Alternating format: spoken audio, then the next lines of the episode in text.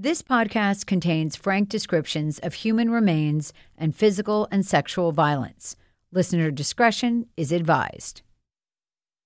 When we turn on the news and hear about a kidnapping or a disappearance, there's often a deserted place involved, a place we might expect someone to go missing, not a place teeming with people and activity. Brittanee Drexel was 17 years old when she disappeared while on spring break in Myrtle Beach back in April of 2009. There was literally thousands of people out there, so there was always some sort of hope that somebody saw something. Locations, and they conducted a massive search throughout the Grand Strand, but found nothing. Nothing except some cell phone pings and images of her on security cameras as she left the Blue Water Resort and Hotel. And that's the last time, for the longest time, that anybody saw Brittanee. For 13 years, there were no answers for those who loved her, for those who didn't know if she was dead or still alive somewhere, suffering, and no real answers for those who had worked on her case for years. One of the worst things in the world for a prosecutor is having puzzle pieces and not being able to put it all together. So it all hinged on finding the body. In this episode, the search for Brittanee Drexel that led investigators to a gruesome discovery, a killer, and finally to an understanding of what actually happened to her. Hindsight being 2020, Brittanee was dead within 24 hours. Brittanee was dead within probably four or five hours, but that's hindsight.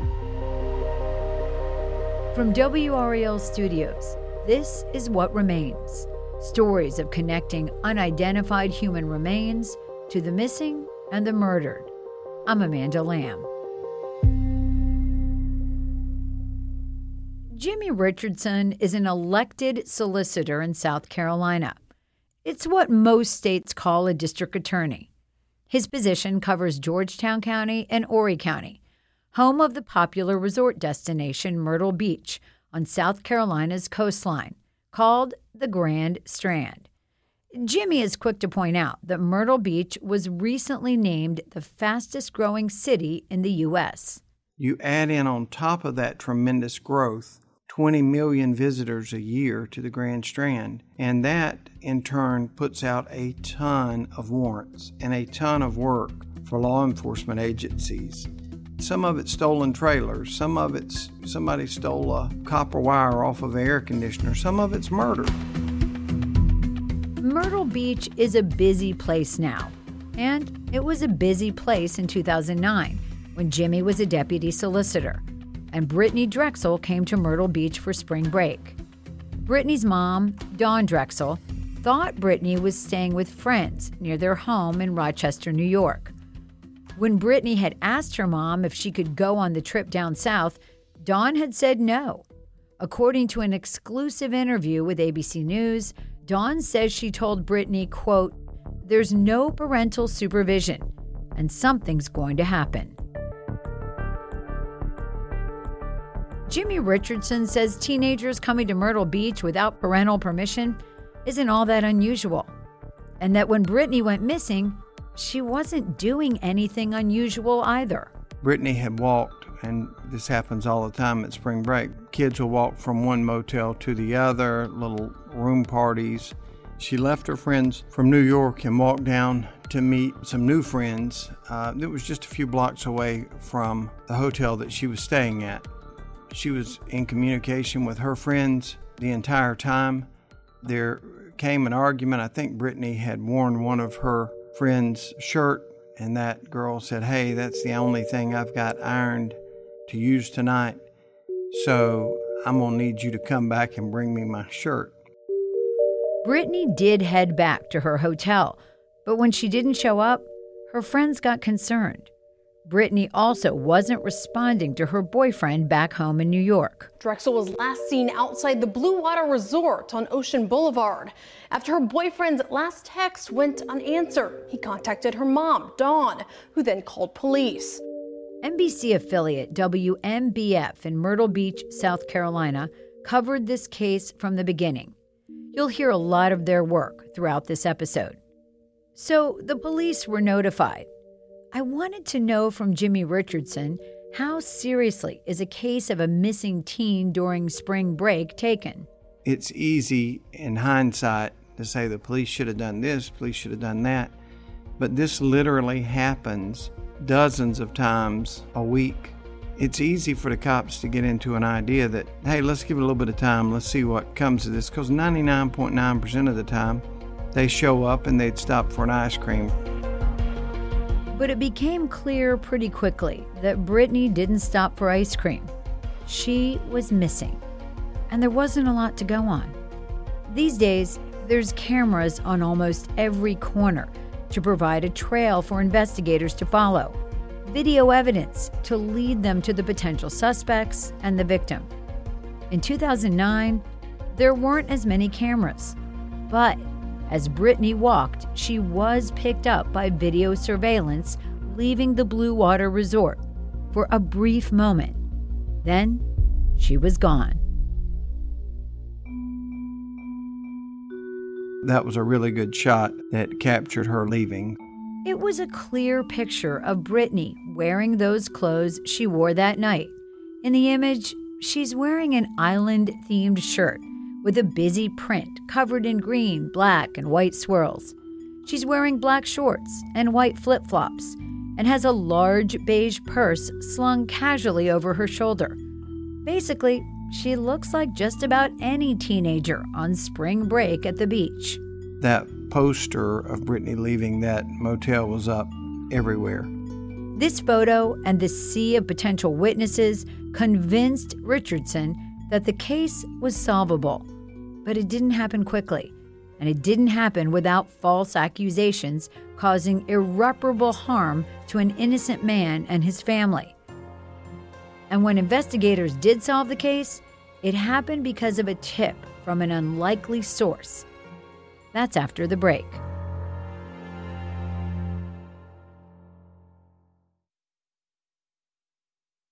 After exams in my senior year of college in North Carolina, I went to Myrtle Beach with my friends to celebrate.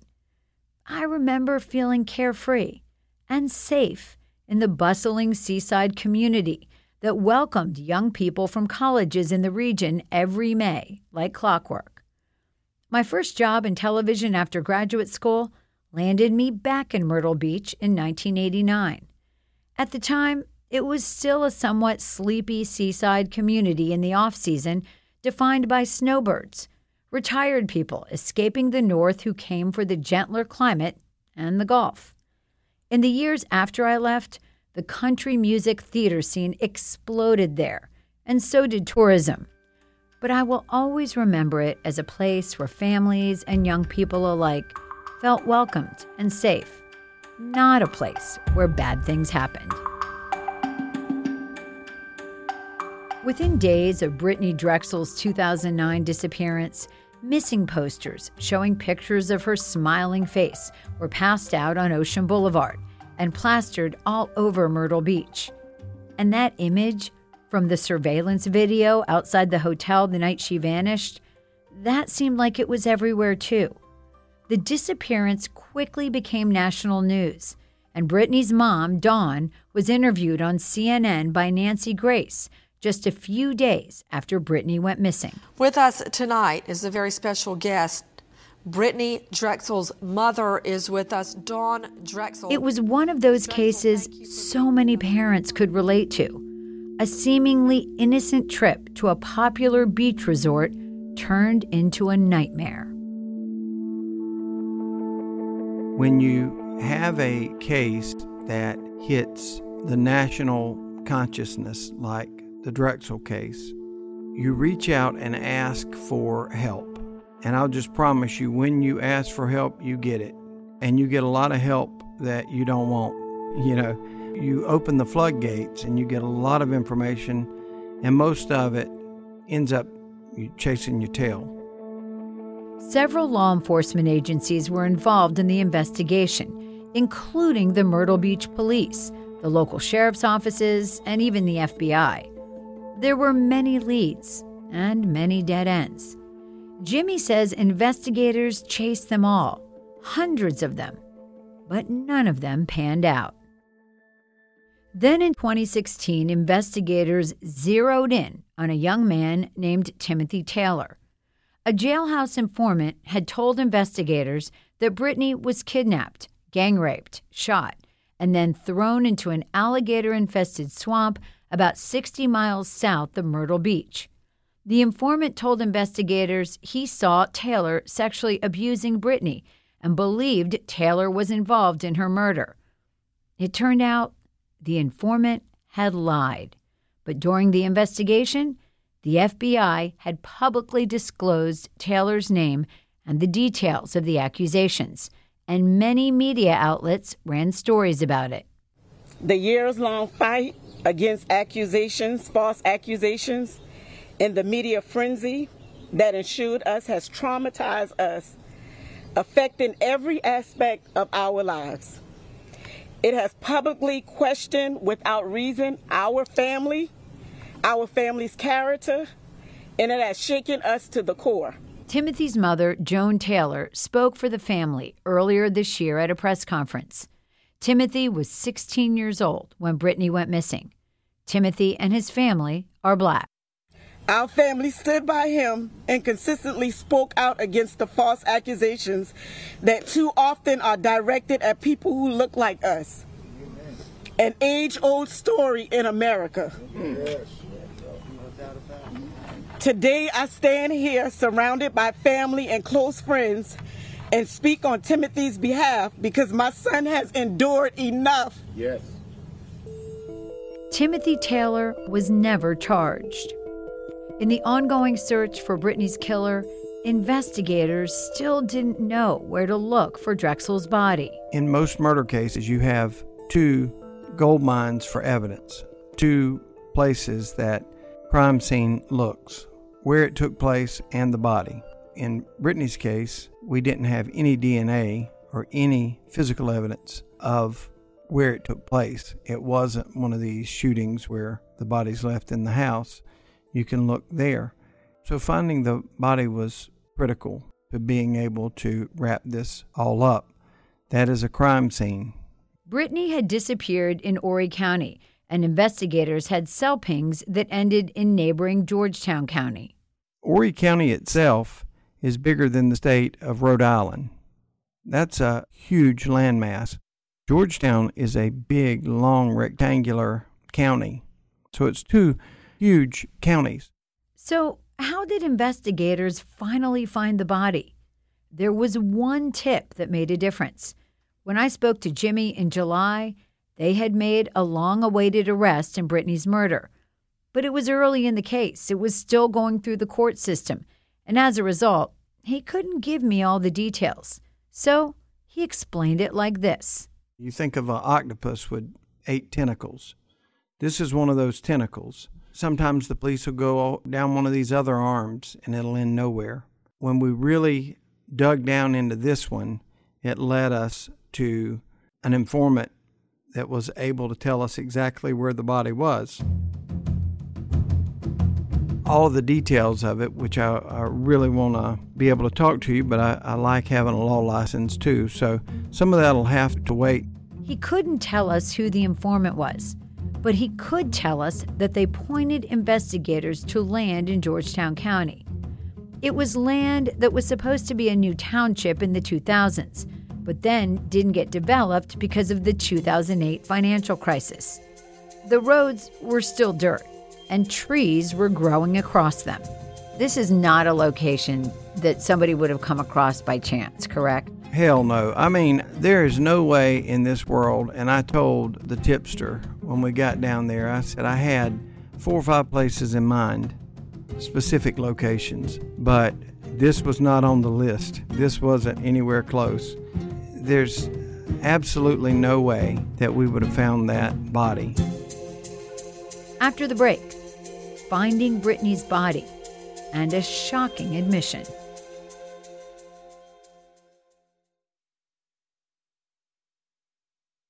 In May 2022, investigators in the Brittanee Drexel case were pointed to Georgetown County, South Carolina.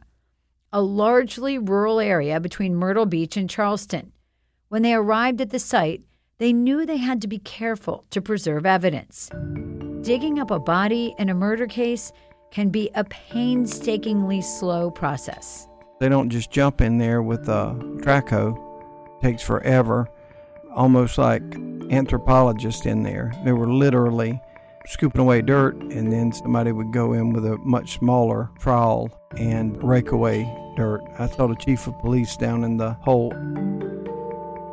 When you see them out there in South Dakota finding the T Rex, you know, they don't dig it up in no time flat. They're down there with basically spoons, digging out dirt piece by piece, trying to keep it all together, stopping and photographing. And in our case, we had to use sump pumps because we were below the water table, keep pumping water off out of the hole.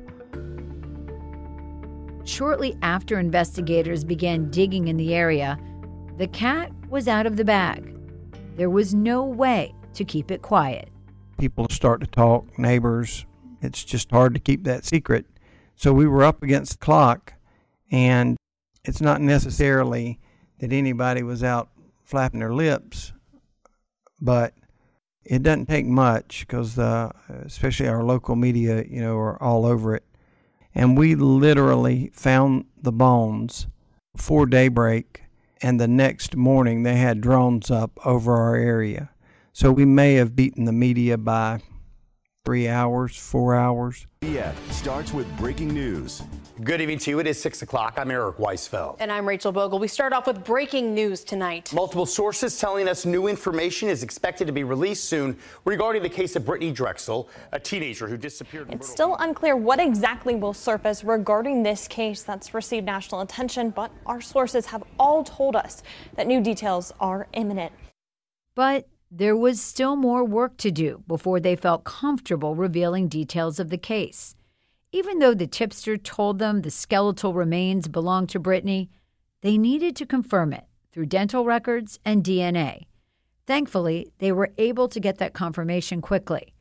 Then, Jimmy had one very important thing to do to call Brittanee's mom, Dawn Drexel, and give her the news.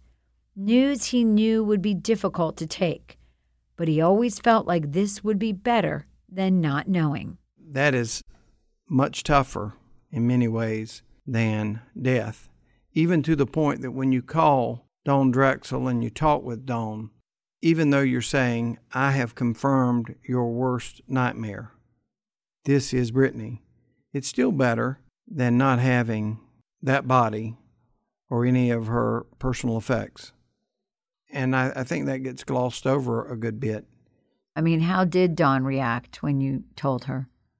it, it's a weird thing, but if I had to pick one word, it would be relief, which is incredible when you think that's my daughter, you know. But you're relieved to have something, to have some answers, to not be in purgatory, knowing and not knowing. Now you know. A few days after Brittanee's body was found, authorities held a press conference to announce that her remains had been positively identified. They also announced that 62 year old Raymond Douglas Moody was charged with murder, kidnapping, and first degree criminal sexual conduct. Georgetown County Sheriff Carter Weaver said Moody had an extensive criminal history of sex offenses and had spent decades in prison. Dawn spoke at the press conference. This is truly a mother's worst nightmare. I am mourning my beautiful daughter, Brittanee, as I have been for 13 years. But today, it's bittersweet. We are much closer to the closure and the peace that we have been desperately hoping for. So, how did the path to that resolution begin? In April this year, Angel Voss, Moody's girlfriend, spoke to FBI agents and agreed to wear a wire. On May 5th of this year, Moody confessed and pointed authorities to where they would find Drexel's remains. In the end, it was Moody who was the informant Jimmy Richardson couldn't tell me about at first. He was the one who led investigators to the body. Investigators had actually looked at Moody for the crime in 2011. They even searched the motel where he was living, but they found nothing. Fast forward to the spring of 2022. Investigators were able to use improved GPS cell phone technology to pinpoint Brittanee's cell phone ping to a specific location and time. The tracking technology showed that her cell phone was moving at a walking speed, but then sped up to 55 miles per hour when she got into a car. There was a one minute window when one car passed through that specific area on Ocean Boulevard around 9 o'clock in the evening. That car was caught on surveillance video. The car led them to Moody, who was already on their radar. In April 2022, his girlfriend, Angel Voss, agreed to wear a wire for the FBI and talk to Moody about the crime. Ultimately, this led to him confessing.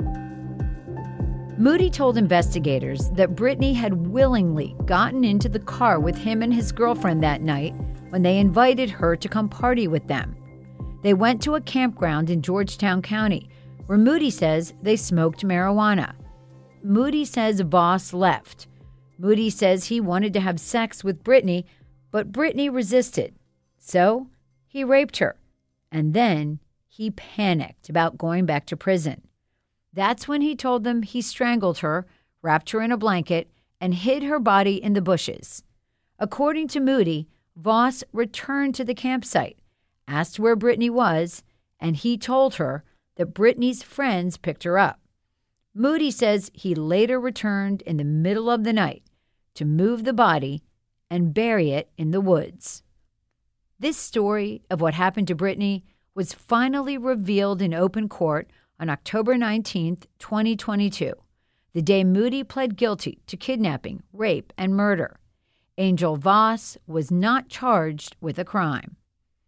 According to WMBF, solicitor Jimmy Richardson indicated he believes Voss had more involvement in the case, but also said, quote, "You have to make a deal with the getaway driver to get the armed robber." Brittanee's family still disputes Moody's version, saying they don't believe she would have gotten into the car willingly. Moody was sentenced to life in prison without the possibility of parole. He apologized for what he did during the hearing. I don't have the words to express how horrible I feel. And I've felt ever since that day very, very sorry. Brittanee wanted to get married. She loved kids and wanted to be a mom, a career woman, a wife. But you took that all away from her. What gave you the right to put your hands on my daughter? There are no words that can bring a 17 year old girl back to her family and friends. As a parent myself, I can't imagine their devastation. I can't imagine how her mother and father get up every single day and put one foot in front of the other and breathe, knowing what happened to their daughter. At least they know now. And that's something.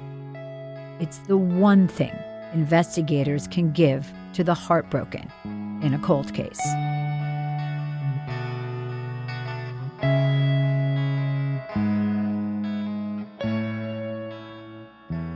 A special thanks to our affiliate WMBF for allowing us to feature their ongoing coverage of Brittanee's case in this episode.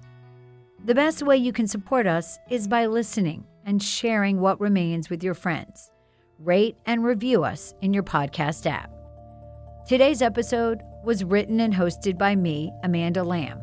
It was produced and edited by Rachel McCarthy, with final mix by Doug Miller. Zenobia Dowdy edits our episode transcripts, which can be found on our website, whatremainspodcast.com. That's also where you can find links to our social accounts where we share photos of the people from each episode. Our director of podcast operations is Anita Normanley, and our executive producer is Ashley Talley. Thanks for listening.